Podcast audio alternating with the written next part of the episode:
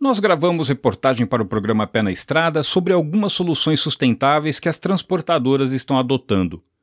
Uma delas é a compra de cavalos a GNV e biometano. A Jomed Transporte e Logística investiu em nove cavalos Scania com esta tecnologia. A gente conversou com o Carlos Ferreira, coordenador de sustentabilidade e qualidade da empresa. Ele falou sobre os resultados do projeto com os nove veículos circulando, nós conseguimos uma redução de 32,8 toneladas de CO2 mensal.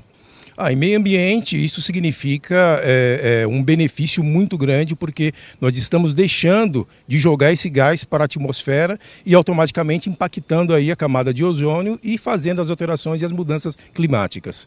Com os cavalos 6x2 a gás de ciclo Otto igual a um carro, a transportadora deixa de consumir cerca de 36 mil litros de diesel por mês. Hoje, mesmo com, com o aumento que nós temos tido relativo do óleo diesel, hoje ainda o abastecimento no gás traz para nós um percentual de 19 a 20% de economia, quando comparado ao custo do óleo diesel. A empresa está satisfeita e planeja comprar mais modelos a gás, apesar do custo. O cavalo com esta tecnologia original de fábrica é cerca de 60% mais caro do que o movido a diesel. A operação é dedicada com contratos diferenciados e um desafio é ter uma boa programação. O principal desafio enfrentado hoje é a questão da roteirização.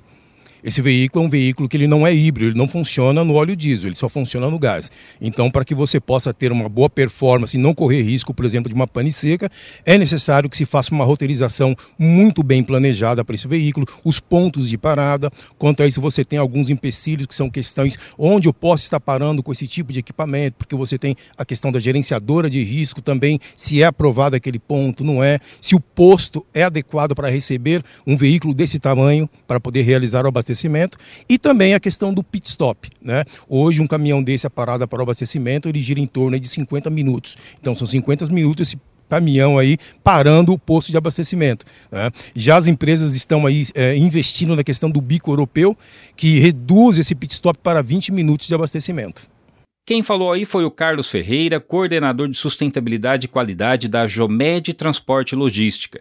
E se você quer saber mais sobre transporte, acesse o site trucão.com.br.